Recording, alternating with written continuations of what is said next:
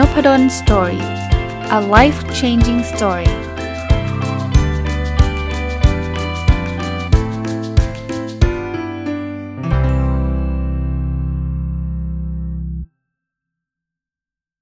สวัสดีครับ ยินดีต้อนรับเข้าสู่นพดล Story พอดแคสต์นะครับ วันนี้กลับมาที่หนังสือ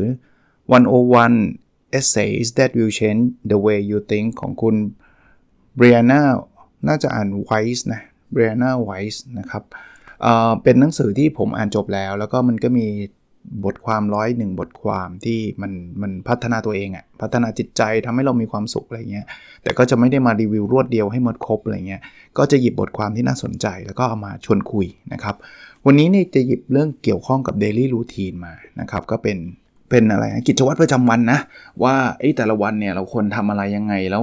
มันมันมันมีมันมีแง่คิดยังไงนะครับ ก็เริ่มเริ่มต้นว่าทำไมถึงหยิบเรื่องนี้มา เพราะว่าผมว่าชีวิตเราจะดีไม่ดีเนี่ยมันไม่ได้อยู่แค่เหตุการณ์วันเดียว แต่มันคือคือวันประจำแบบนี้ทุก ๆ วันติดต่อกันนานๆนี่แหละ มันจะพาชีวิตเราเนี่ย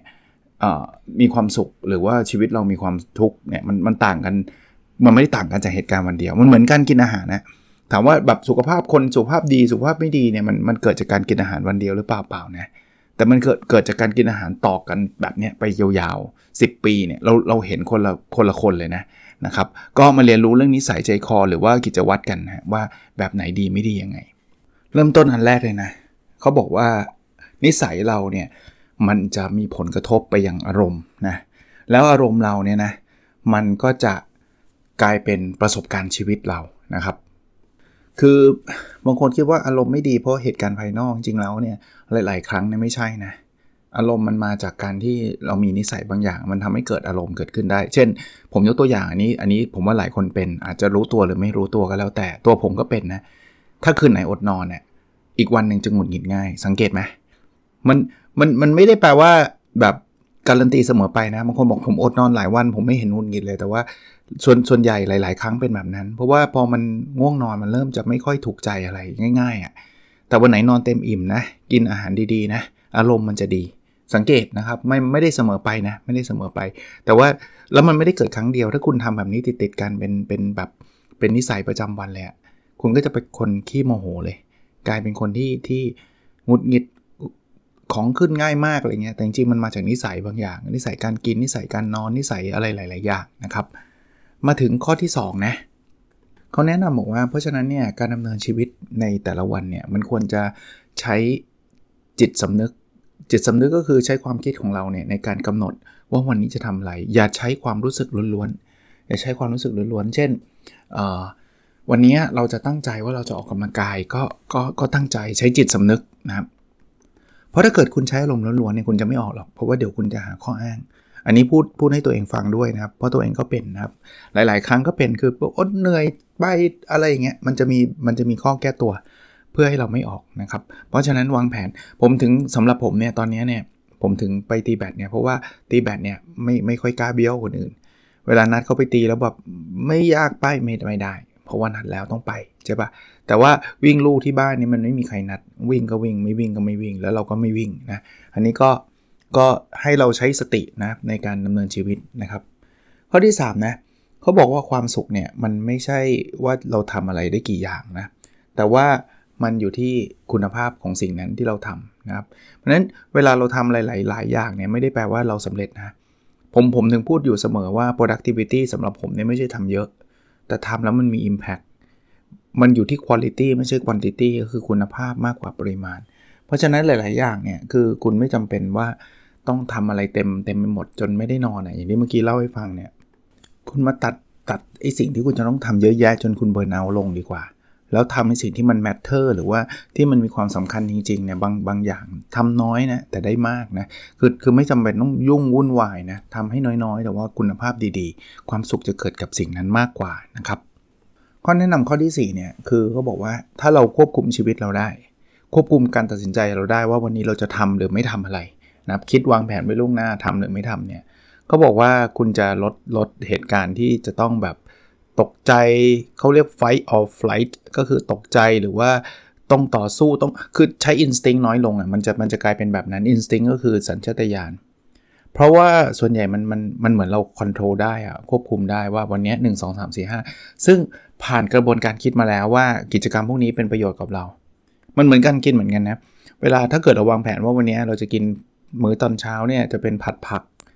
กับข้าวกับอะไรเงี้ยเราเราวางแผนไว้เรียบร้อยเนี่ยเราเราไม่จำเป็นต้องมานั่งตัดสินใจเดินดู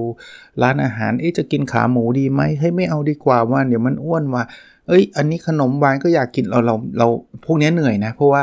มันจะต้อง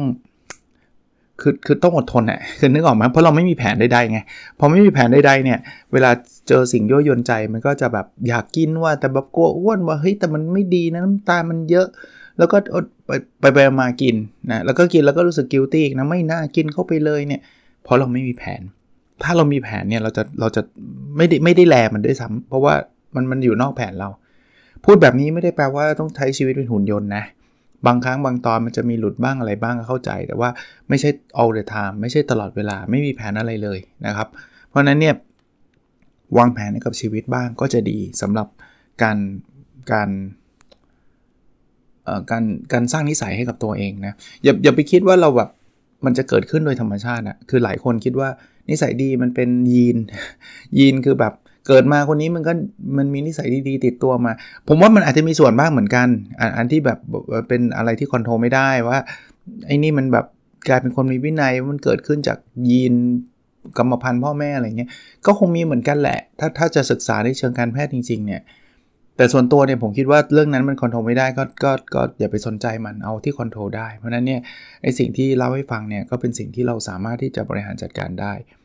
จึงมีคำคำแนะนำไหมครับว่าบางทีตอนเย็นๆเนี่ยเขาแนะนำว่าพรุ่งนี้จะทำอะไรบ้างให้ใส่ไว้ในคอนโทรเอ่อ to do list to do list ก็คือกิจกรรมที่ต้องทำในวันพรุ่งนี้นะครับใส่เข้าไป แล้วเราจะไม่ได้หลงทาง ส่วนตัวทำไหมต้องบอกว่า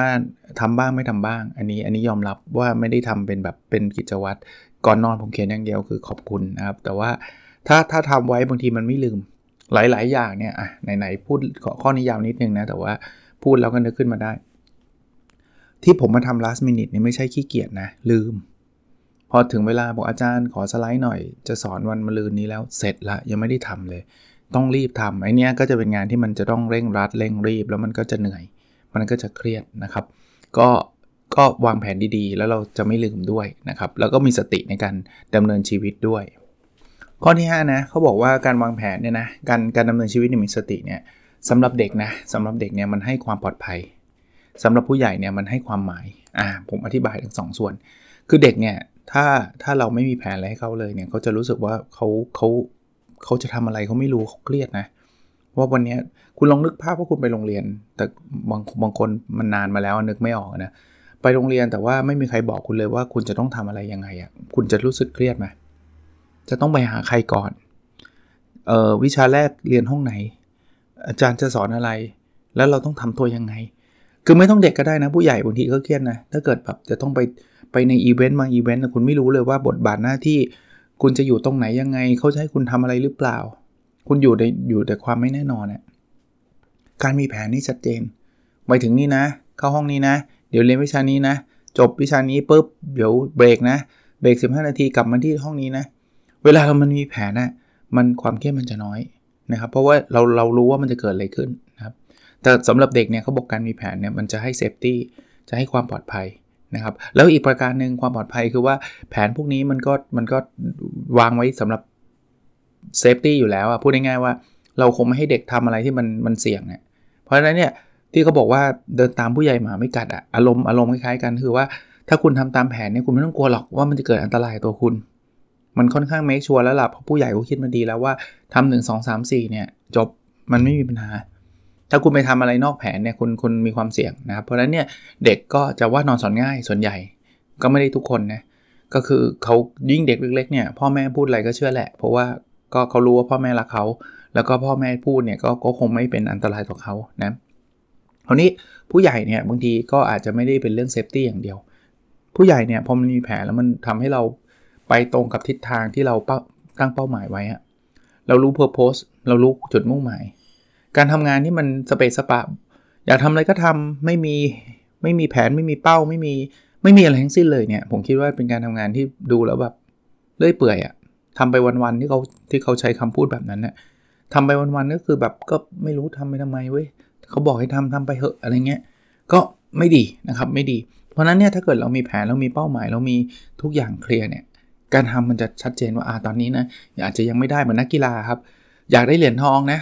ต้องเจอคู่แข่งแบบนั้นแบบนี้คุณก็ต้องวางแผนในการต่อสู้กับคู่แข่ง ต่อสู้แล้วแพ้ไม่เป็นไร เรายังมี purpose จะทำยังไงให้เก่งขึ้นทำไงให้ดีขึ้นนะครับ อันนี้คือลักษณะของของการวางแผนนะครับ ซึ่งซึ่งจะช่วยเราได้ ถัดไปข้อที่6นะเขาบอกว่ายิ่งเรามีแผนแล้วยิ่งทำตามแผนเนี่ย มันยิ่งทำให้เรามีความสุข สังเกตไหมหลาย ๆ อย่างที่คุณมีแผนว่าคุณจะทำอะ เช่นวันนี้นะผมจะ review paper ให้จบ วันนี้เนี่ยผมจะedit หนังสือให้ได้ 3 หน้า 5 หน้า วันนี้ผมจะเขียนหนังสือ 7 หน้าอะไรเงี้ย พอผมมีแผนเขียนปุ๊บแล้วผมทำทำทำทำแล้วมันได้เนี่ยมันมันฟินจะคำว่าฟินฟินคือมีความสุข เพราะว่าเรารู้สึกว่าหนึ่งคือนอกจากมันทุกอย่างเป็นไปตามสิ่งที่เราอยากอยากให้เป็นแล้วเนี่ยมันเป็นการยืนยันตัวเราด้วยนะ ว่าเรามีความสามารถมากพอที่จะทำสิ่งเหล่านี้ให้สำเร็จได้นะครับผมไม่ได้บอกว่าแผนทุกข้อเราต้องทำให้สำเร็จหมดทุกอย่างถ้าไม่สำเร็จคือความล้มเหลว แย่แน่ไม่ใช่นะครับ แต่ก็เลยจะบอกว่าการมีแผนเนี่ยมันสร้างความสุขให้เราได้ กลับกันนะ ถ้าวันไหนเนี่ยคุณอาจจะทำงานได้เหมือนกับวันวันเดิมเลยนะ review paper จบอ่านหนังสือได้เท่านั้นหน้า เขียนหนังสือได้เท่านั้นหน้า edit paper ได้เท่านั้นอะไรเงี้ยแต่ถ้าเกิดมันไม่มีแผนเนี่ยคุณก็อาจจะรู้สึกดีแต่ดีน้อยกว่า เพราะว่ามันก็เหมือนกับเราทำแบบ random random คือสะเปะสะปะทำไปเรื่อยๆทำอันนี้ก็ทำนี่ทีนั่นทีนั่นโน่นทีมันมันเหมือนมันไม่ได้ทำอะไรให้สำเร็จอะต่างต่างกันลองลองทดลองตัวเองก็ได้นะครับ คุณเขียน to do list ไว้เนี่ยสิบข้อแล้วคุณทำทำทำทำทำทำเนี่ยมัน happy กว่าการที่คุณทำได้ 10 อย่าง แต่คุณไม่มีใน to do list ซึ่งมันอาจจะเป็นสิ่งสำคัญเหมือนกันนะ เพราะว่าทำตามแผนมันมันเป็นการ confirm ว่า1คือมันเป็นทิศทางของเรานะ เราตามทำตามทิศทางนี้แล้วนะ เราทำสำเร็จด้วยนะ เรามีความสามารถมากพอด้วยนะครับ ลองไปทดลองดู คราวนี้เวลาเราทำอะไรซ้ำแล้วซ้ำเล่านะ เป็นเป็นคล้ายๆเป็นเป็นแฮบิตเป็นรูทีน จะเป็นเรียกว่างานประจำหรือเป็นนิสัยประจำของเราเนี่ยทำไปเรื่อยๆเรื่อยๆเรื่อยๆเนี่ยเขาบอกว่าสิ่งเหล่านี้มันจะเข้าโฟล์หลายคนคงเคยได้ยินคำว่าโฟล์นะโฟล์คือการทำที่มันไม่ต้องแบบมีความยากลำบากอยู่อะมันเผื่อแป๊บเดียวมันใช้เวลาแป๊บเดียวมัน คือเราไม่รู้แม้กระทั่งเวลามันผ่านไปนานแค่ไหนอะที่ผมจะชอบเล่าให้ฟังอยู่เรื่อยๆ เช่น การเขียนหนังสือ เขียนหนังสือของผมเนี่ยจะเป็นโฟล์เพราะว่าเมื่อผมเข้าไปเขียนแล้วเนี่ย เวลามันผ่านไปอย่างรวดเร็วโดยโดยที่แบบนึกไม่ออกเลย ถามว่าแล้วก่อนที่ผมจะเข้าโฟล์เนี่ยมันเกิดขึ้นได้ไง ผมเขียนเป็นรูทีนไง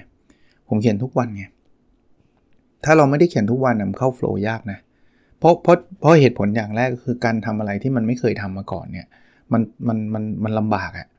มันเขียนแล้วผิดหรือเปล่ายังไงคือจิตใจมันจะเป็นแบบนี้เพราะยังไม่เคยชินนึกนึกแบบนี้ก็ได้ฮะเวลาเข้าโฟล์เนี่ยเออบางบางคนบอกนึกไม่ออกเลยไม่มีกิจกรรมอะไรเข้าโฟล์เลย ใครขับรถเป็นน่ะคุณขับรถเนี่ยคือโฟล์ใหม่ๆเราขับรถเนี่ยเราไม่โฟล์เพราะว่าอะไรเพราะว่าเราไม่คุ้นเคย สมัยสมัยรุ่นผมเลยนะ การขับรถเนี่ยยากกว่าปัจจุบันเยอะเลย เพราะว่ารุ่นผมเนี่ยเกียร์ส่วนใหญ่เป็นเกียร์ธรรมดา มีมีเริ่มมีเกียร์ออโต้แล้วแต่ไม่เยอะ เกียร์ธรรมดาเนี่ยถ้าเกิดคนขับรถรุ่นผม รุ่นนี้คงไม่รู้จักคำว่าคลัชคือคุณต้องเหยียบคลัชก่อนแล้วคุณค่อยเข้าเกียร์ แล้วพอคุณเข้าเกียร์แล้วคุณต้องถอนคลัชแล้วคุณถอนและเร็วไม่ได้นะ คุณดึงขาออกเร็วรถดับ รถกระชากแล้วดับเลย คุณต้องค่อยๆ ผ่อนคลัชแล้วก็ค่อยๆ เหยียบคันเร่ง ในขณะเดียวกันขาขวากับขาซ้ายเนี่ยต้องซิงโครไนซ์อะคือต้องไปพร้อมๆกันอะถ้าอะไรเร็วกว่าอะไรเนี่ยมันกระชากแล้วถ้าเร็วมากมากไปมันดับ ความยากอยู่แบบนั้นแล้วในในพูดเรื่องนี้ยังยังยังมีความจดเขาเรียกว่าอะไรนะ ความทรงจำอยู่เลยครับขับรถใหม่ๆมันเครียดไง แค่เข้าเกียร์ก็เครียดแล้วนะ แล้วมองต้องมองกระจกหน้ากระจก ข้างกระจกหลัง คือประสาทสัมผัสมันใช้แบบรอบด้านเลยอะแล้วมันก็ไม่รู้เหมือนเหมือนเหมือนแกล้ง คนขับรถสมัยนู้นที่มีครัชเนี่ยจะเกลียดที่สุดเลยตอนคนขับรถใหม่ๆ คือติดคอสะพาน ถามว่าทำไมติดคอสะพานมันเกลียด เพราะตอนติดคอสะพานเนี่ยขาหนึ่งเนี่ยมันต้องเหยียบมันต้องเหยียบเบรกไม่งั้นมันมันมันมันไหลลง แต่พอตอนที่จะสตาร์ทเนี่ยคุณจะต้องเอาขาที่เหยียบเบรกเนี่ยปล่อย เพื่อไปแตะคันเร่ง แต่ขาที่เหยียดคลัชเนี่ย มันต้องกดคลัชแล้วก็ใส่ใส่เกียร์แล้วค่อยๆ ปล่อยขาที่กดคลัชนึกนึกภาพไม่ออกหรอก ถ้าเกิดเป็นเด็กสมัยนี้นึกภาพแบบนี้ไม่ออกหรอก แต่ถ้าเกิดคุณกดเร็วไปมันกระชากแล้วมันดับ ถ้าคุณกดช้าไปรถมันไหลไปชนคันหลัง เพราะมันติดคอสะพานเนี่ยไอ้นี่คือตัวแสบเลย แต่มันเหมือนแกล้งเพราะอะไรรู้ป่ะเพราะผมขับรถใหม่ๆนะจะกลัวไอ้สะพานมาก แต่มันจะชอบไปติดสะพานทุกครั้งเลย ไม่รู้มันเป็นยังไง คือทำไมมันจะต้องมาติดจนสะพาน แต่แต่คนสมัยนี้ง่ายครับ เพราะว่ามันเป็นเกียร์ออโต้คุณแค่เหยียบเบรกค้างไม่เฉยๆติดสะพานก็ติดไปครับ พอถึงเวลาคุณก็ปล่อยเบรกรถก็ไม่ไหลลง เพราะว่าพอปล่อยเบรกรถมันก็วิ่งไปข้างหน้าแล้วมันก็ไม่ยากอะไรนะครับ แต่ถ้าคุณขับมาเรื่อยๆฮะวันหนึ่งเนี่ยมันจะเป็นแบบตอนปัจจุบันผมขับ ผมไม่ได้นั่งสนใจเลยว่าตอนนี้ขาเหยียบเบรกเหยียบเหยียบคันเร่งเดี๋ยวนี้เดี๋ยวนี้ไม่มีคลัชแล้วนะ แต่ตอนนั้นถึงไม่มีคลัชก็ไม่สนใจครับ มันเป็นธรรมชาติเลยมันโฟล์คือคือขับรถคุยไปได้เลยใหม่ๆขับรถคุยไม่ได้นะ คุยคุยเสียสมาธิไม่ได้กำลังจะคลัชจะเบรกจะอะไรเกียร์ก็เสียสมาธิเดี๋ยวนี้สบาย เกียร์ก็ไม่ต้องใส่ มันขับมันเปลี่ยนเกียร์ให้ สมัยนั้นเนี่ยทุกครั้งเปลี่ยนเกียร์ต้องเหยียบคลัชเปลี่ยนเกียร์อะไรเงี้ยต้องเร่งให้ถึงจังหวะโอ้โหวุ่นวายวุ่นวายแต่เดี๋ยวนี้ไม่มีนะครับ แต่ก็อีเวนต์เดี๋ยวนี้นะคนขับรถใหม่ๆก็เครียดนะ ไม่ไม่คุ้นเคยแต่ว่าขับสักพักหนึ่งเนี่ย flow เราจะไม่ได้สนใจกับกับการใช้มือใช้เท้าเราเลย เราพูดคุยกับเพื่อนได้เลยฮะอันนั้นอันนั้นคือคำว่า flow นะก็กลับมานะ อะไรที่ทำไปเรื่อยๆมันเข้า flow เองเข้า flow มันทำได้อิสระ ขออย่างเดียวว่าเข้า flow อะควรจะเข้า flow ในสิ่งที่ดีเท่านั้นเอง คุณกิน junk food บนโซฟาคุณบ่อยๆเข้านะมันจะเข้า flow เคยเจอป่ะแป๊บเดียวหมดถุงนั่นแหละ flow flow ที่แย่เพราะว่า junk food เต็มท้องเลยอันนี้ไม่ดีเขาถึงบอกไงว่าอย่าไปกิน junk food เวลาดูหนัง เพราะว่ามันเพลิน หยิบใส่ปากใส่ปากไม่มีสติเลยนั่นนั่นน่ะ flow แป๊บเดียวหมดถุงนั่นแหละ flow ของแท้เลยแต่ flow อะไรล่ะ flow ไม่ดี คุณคุณเลือก flow คุณต้องเซตว่าอะไรควรเข้า flow ฮะไอ้ไอ้ junk food เนี่ยอย่าอย่าทำบ่อย ถ้าทำบ่อยมันจะกลายเป็น flowโฟล์ที่แบบอ้วนเลยอะนะครับอะมาอีกข้อครับ ถ้าอะไรที่ไม่เป็นรูทีนคุณนะคุณจะมีปัญหากับมัน คุณจะพยายามสร้างสิ่งที่เรียกว่าการผัดวันประกันพุ่งขึ้น เพราะว่ามันไม่ใช่รูทีนคุณ อย่างอย่างอย่างตอนนี้นะเอาตัวอย่างผมก็ได้นะครับ ผมมาเริ่มวิ่งเริ่มไม่เป็นรูทีนละนานๆวิ่งทีละตอนเนี้ยไปไปเน้นตีแบตจะเยอะ พอนานๆวิ่งทีเนี่ยคราวนี้มันจะมีรูมันจะมี procrastination นั่นคือการผัดวันประกันพุ่ง เพราะมันไม่ใช่รูทีนไงสมัยก่อนเนี่ยสามสิบสี่ปีที่แล้ว 3 ปีที่แล้วมั้งวิ่งทุกวันทุกวันจริงนะครับ วันละ5โลทุกวันไม่มีเว้น เพราะนั้นเนี่ยไม่มีคำถามว่าวันนี้จะวิ่งหรือเปล่าเพราะมันต้องวิ่ง ถึงเวลาก็จิบรองเท้าก็ไปวิ่ง อย่างเงี้ยมันจะเข้าโฟล์ที่เมื่อกี้เล่านะครับมันจะเป็นรูทีน แต่เดี๋ยวนี้พอไม่วิ่งนะ วันนี้จะคิดจะวิ่งดีไหมเนี่ยอันจะมีละเฮ้ยฝนตกอ่าเฮ้ยเดี๋ยวเพลียเกินไปเหนื่อยเกินไปพอก่อนพรุ่งนี้ดีกว่า พวกนี้มันจะเข้ามาขัดขวางได้ง่าย เพราะนั้นถ้าถ้าอยากให้เป็นรูทีนเราต้องทำทุกวัน ใหม่ๆจะฝืนนิดนึงแต่ทำไปเรื่อยๆครับ แล้วมันจะมันจะทำได้นะครับ ก็วันนี้เอามาฝากว่าเป็นเรื่องของจะเรียกว่า 8 8 วิธีการสร้างนิสัยที่ดีให้กับชีวิตอะไรแบบนี้ก็แล้วกันนะครับเผื่อจะเป็นประโยชน์สำหรับหลาย ๆ คนนะสลับกับการรีวิวหนังสือบ้างนะครับ เดี๋ยวจะรีวิวเยอะไปจะเบื่อกันซะก่อนนะครับโอเคครับ แล้วเราพบกันในสดถัดไปนะครับ สวัสดีครับ